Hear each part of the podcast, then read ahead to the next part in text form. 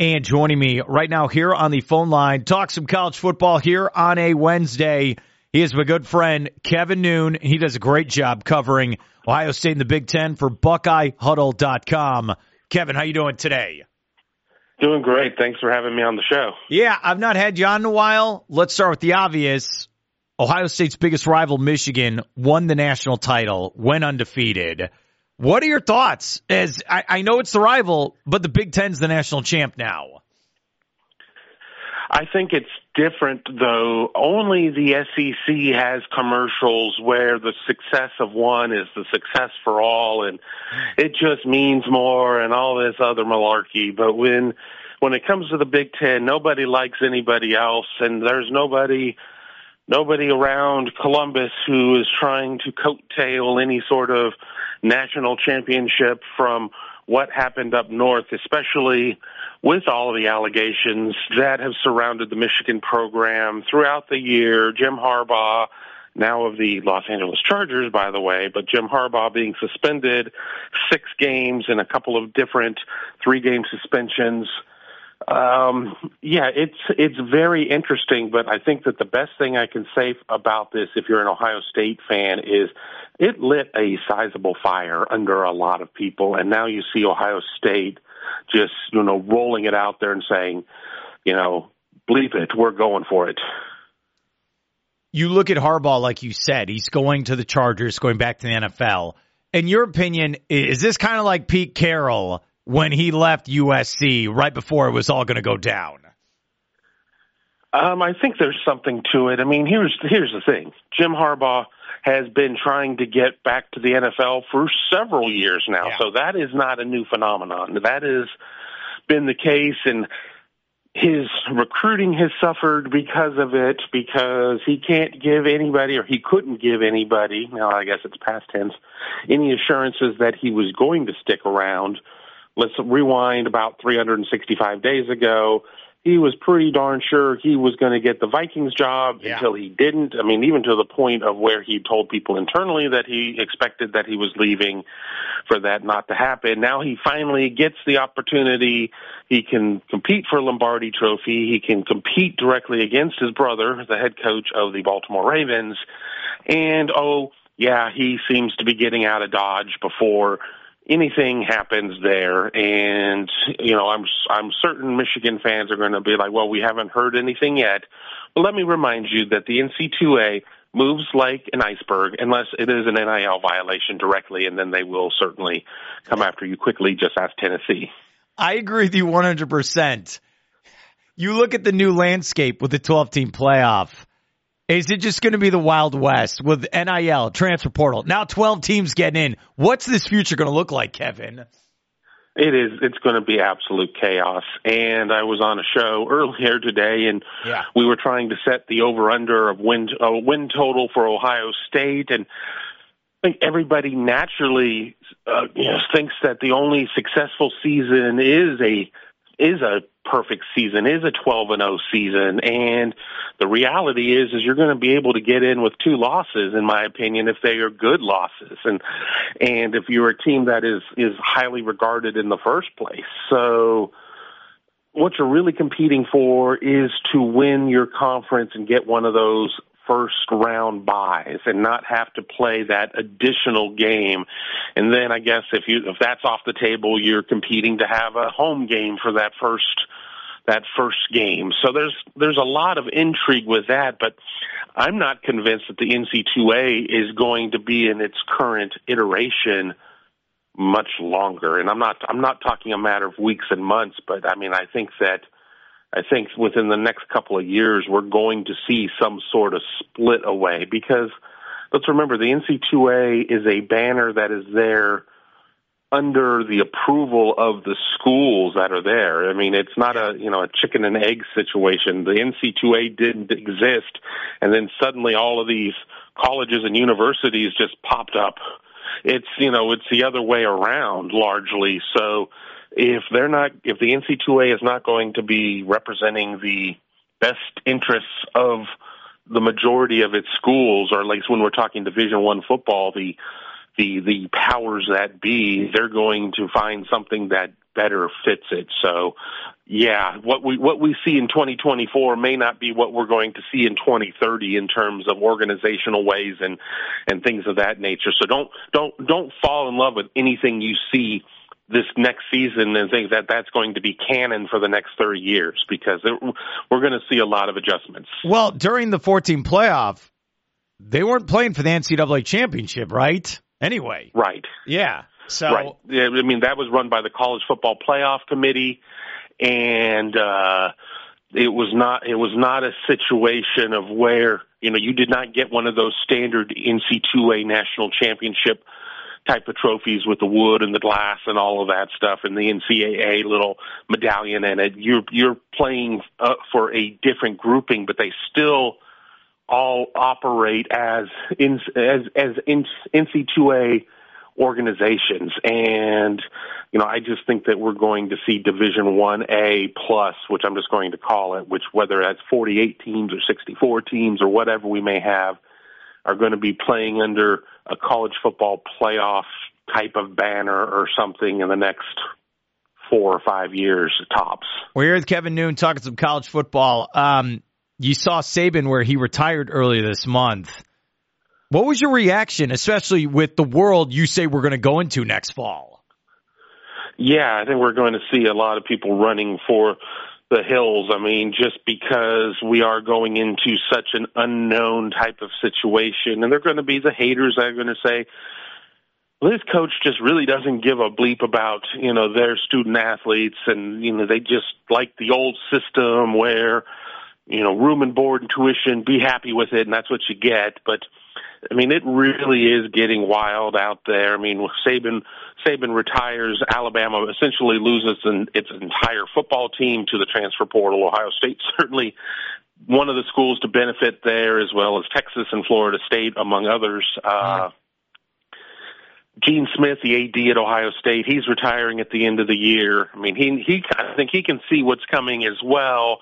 But, you know, in Saban's case, it had always kind of seemed like it was, we're probably next year, and then Alabama makes it into the CFP kind of through the side hatch, as UGA believed it had a case, and certainly not going to get into the whole Florida State discussion there of how all of that happened, but and then they go on and they lose to Michigan in the Rose Bowl, so he wasn't able to go out with yet another national championship.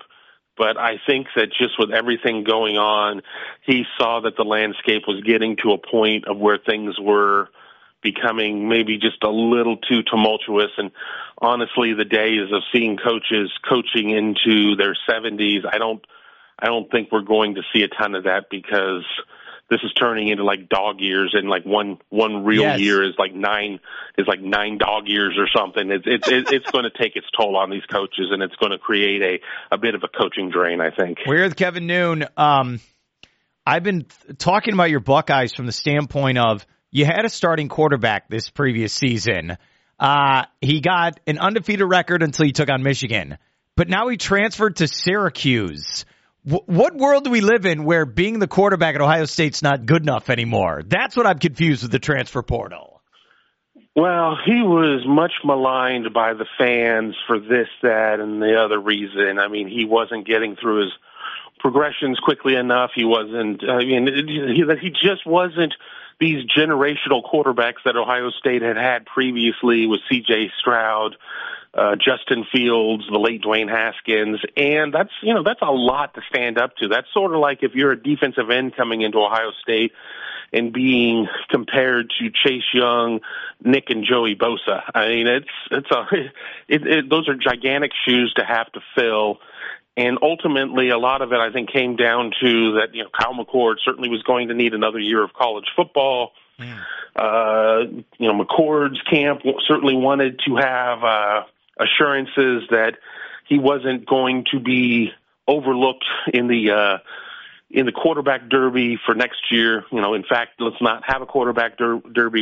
You've won 11 games, and, you know, Ohio State has to do what's best for Ohio State. It's like, well, no, we have a lot of other quarterbacks on this roster. We're going to see and may the best man win. And, you know, at that point you can just sit there and say, well, that's fine. You can say that and we can say goodbye. And they said goodbye, and it looked like potentially at one point he might end up at Nebraska, but then they go and they get Dylan Raiola, the super 2024 quarterback, and he ends up at Syracuse. And it'll be interesting to see under Fran Brown, first year quarterback there, what everything looks like. And God help Kyle McCord's mentions if he doesn't go out there and light it up, because if he goes out there and has troubles, he is never going to be able to get within 60 miles of Columbus, Ohio at any point, because people are just not going to, they're going to be relentlessly horrible. I think in a lot of ways, just as you're rooting for the Jimmies and Joes, that you're hoping that Kyle McCord does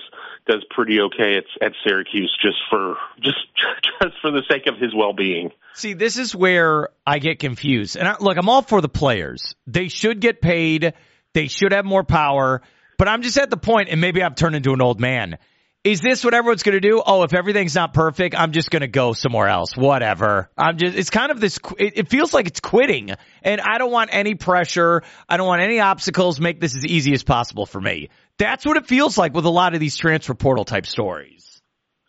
Well, quarterback is such a weird position to begin with. And, you know, you get a lot of people in your ear, and you've been generally the best player on your team, because when you're going through youth football, you want to put the ball in the hand of your best athlete immediately. And you you kind of get used to a lot of these things. And I think that honestly, when you talk about a lot of transfer portal situations, probably if the kid had his druthers, he'd probably just ride with where he was at, got friends and everything else. And you get all these people in your ear either telling you, hey, you need to move on, you're getting slept on or whatever. And it's there's a lot of free agency, I'll put it that way. And it does seem in some cases that it's like, oh, well, I'm moving on because it wasn't exactly the perfect situation. I mean, a lot of people who do portal out are not playing, but when you were the whole season starter and you are transferring and you're going power four to power four, so there shouldn't necessarily be a look down in terms of who it is you're playing. But let's be real, Syracuse is not mentioned in the same breath as Ohio State when it comes to football.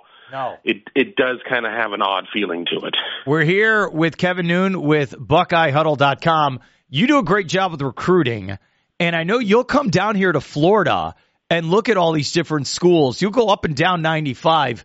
What are those trips like for you when you get to see these high school athletes here in Florida?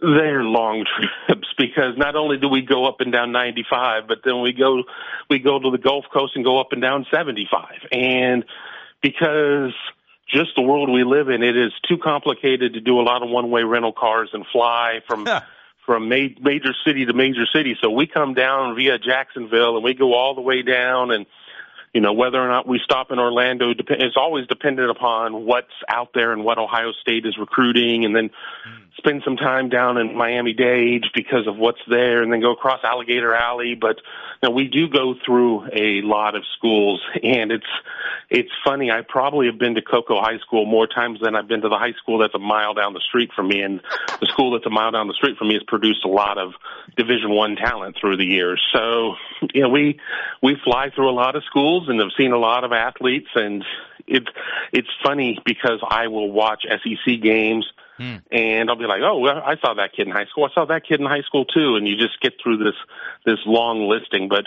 I enjoy the trip, everything but driving in South Florida. There are some maniacs down there. Yes. Spoken from somebody who is from Los Angeles, and I've been around maniac drivers. How does Ohio State sell their school to kids in Florida who some of them maybe have never seen snow before?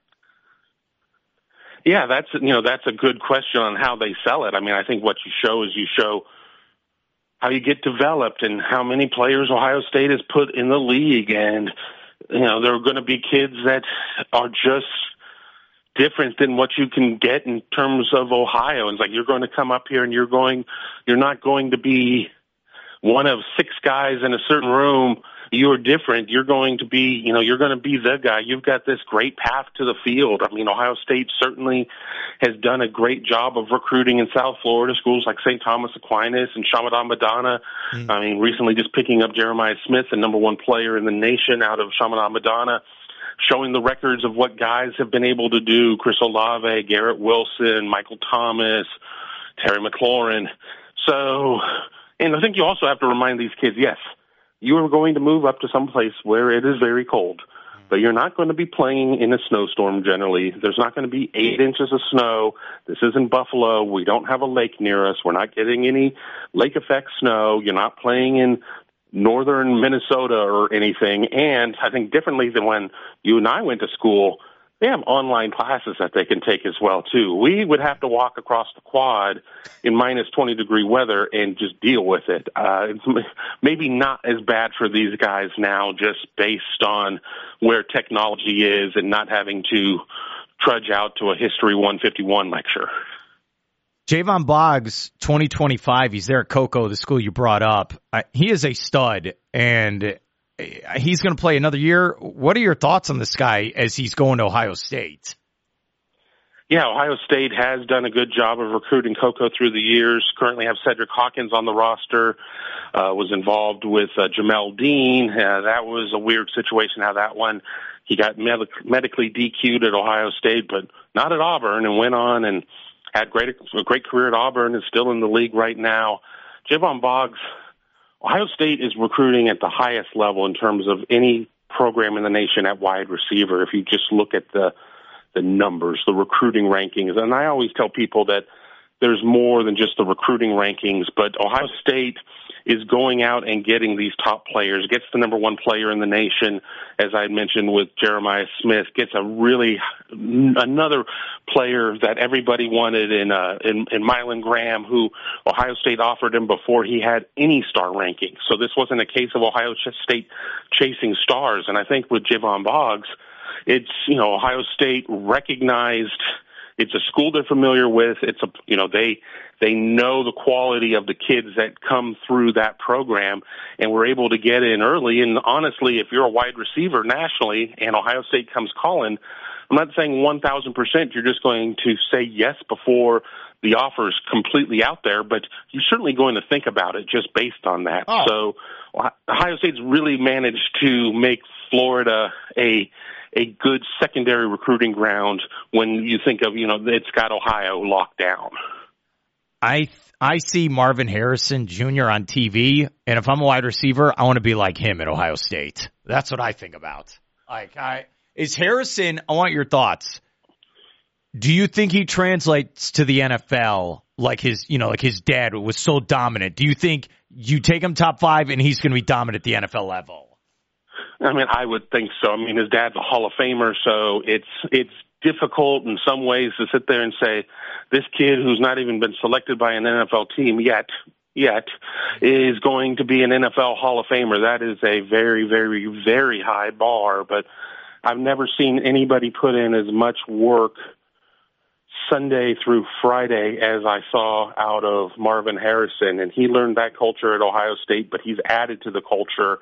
And I think that the younger wave of guys, including another couple of guys from the state of Florida with Brandon Ennis out of South Florida and Carnell Tate, who was a transplant who went to Bradenton at an IMG Academy, these are going to be the guys that are going to be carrying that legacy. But I think that it's often hard to consider drafting a wide receiver one, and just positional needs don't allow you to do it.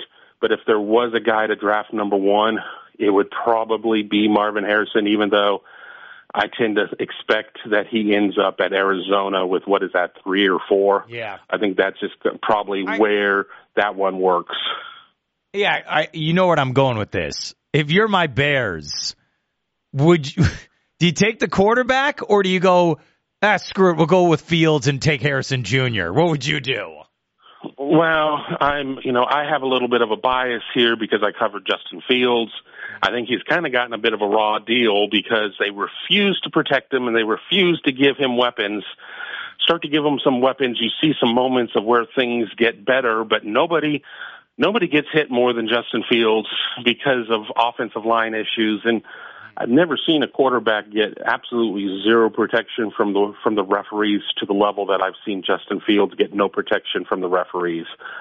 I don't think that suddenly if you bring in Caleb Williams, he turns everything around with that same offensive line crew, with that same wide receiver crew.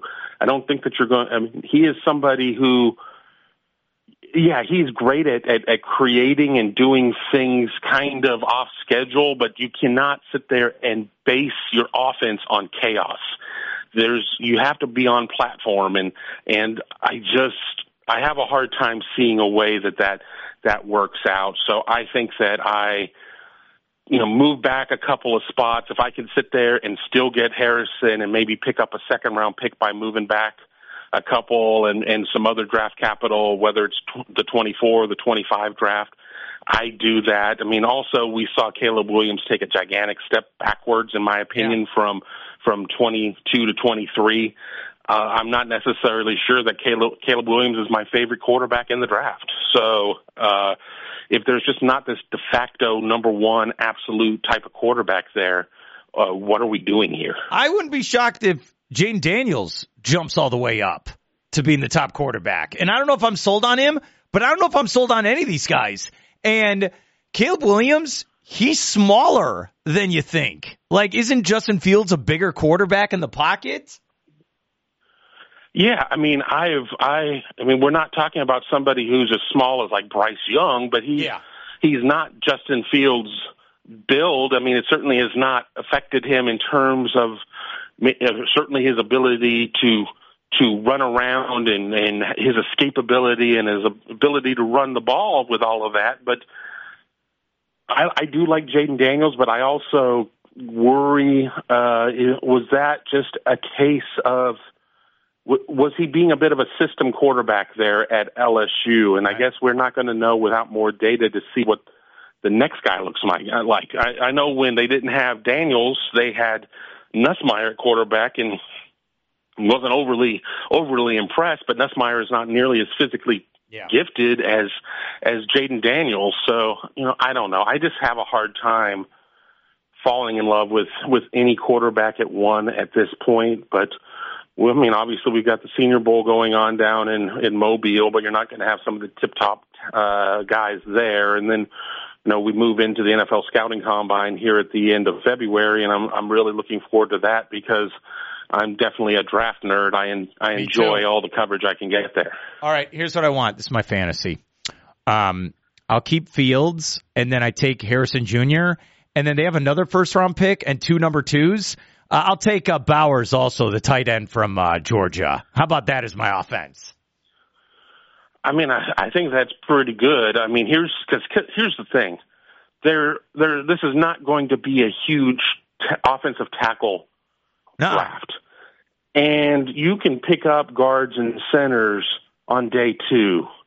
I don't like the plan of, well, we're going to pick all of them up late day three, rounds, 5 and 6 and 7. But I think that you can kind of get away with knocking out some of these biggest needs early and then going and still ending up with a couple of bodies on the offensive line, because honestly what the Bears have right now is malpractice on their offensive line, and it's not working. And line is just so different than any other position because you have to play as a unit, you have to play as a group, and it's not that, I'm not going to look at each of the five starters and say, you're bad, you're terrible, you're horrible. But together, it's not working. So they've got to do something, because I don't care who the quarterback is, under the current protection schemes and everything else, they better have some Aflac on the side, because they're all getting murdered out there. Here's the thing. It's like, okay, that's my team. You understand, once we get, and this is not for you, I mean for everyone listening, once we get done with the Super Bowl, this is going to be the number one question. What will the Bears do at number one? In every NFL circle, what the hell's going to happen here? Everyone's going to do. All right, we went long talking football, which was awesome. How about come back on in a week or so, and then we'll get your thoughts on wrestling? How about that? Sounds great. All right, Kevin Noon, my man, thank you for your help, and have a great day. You too.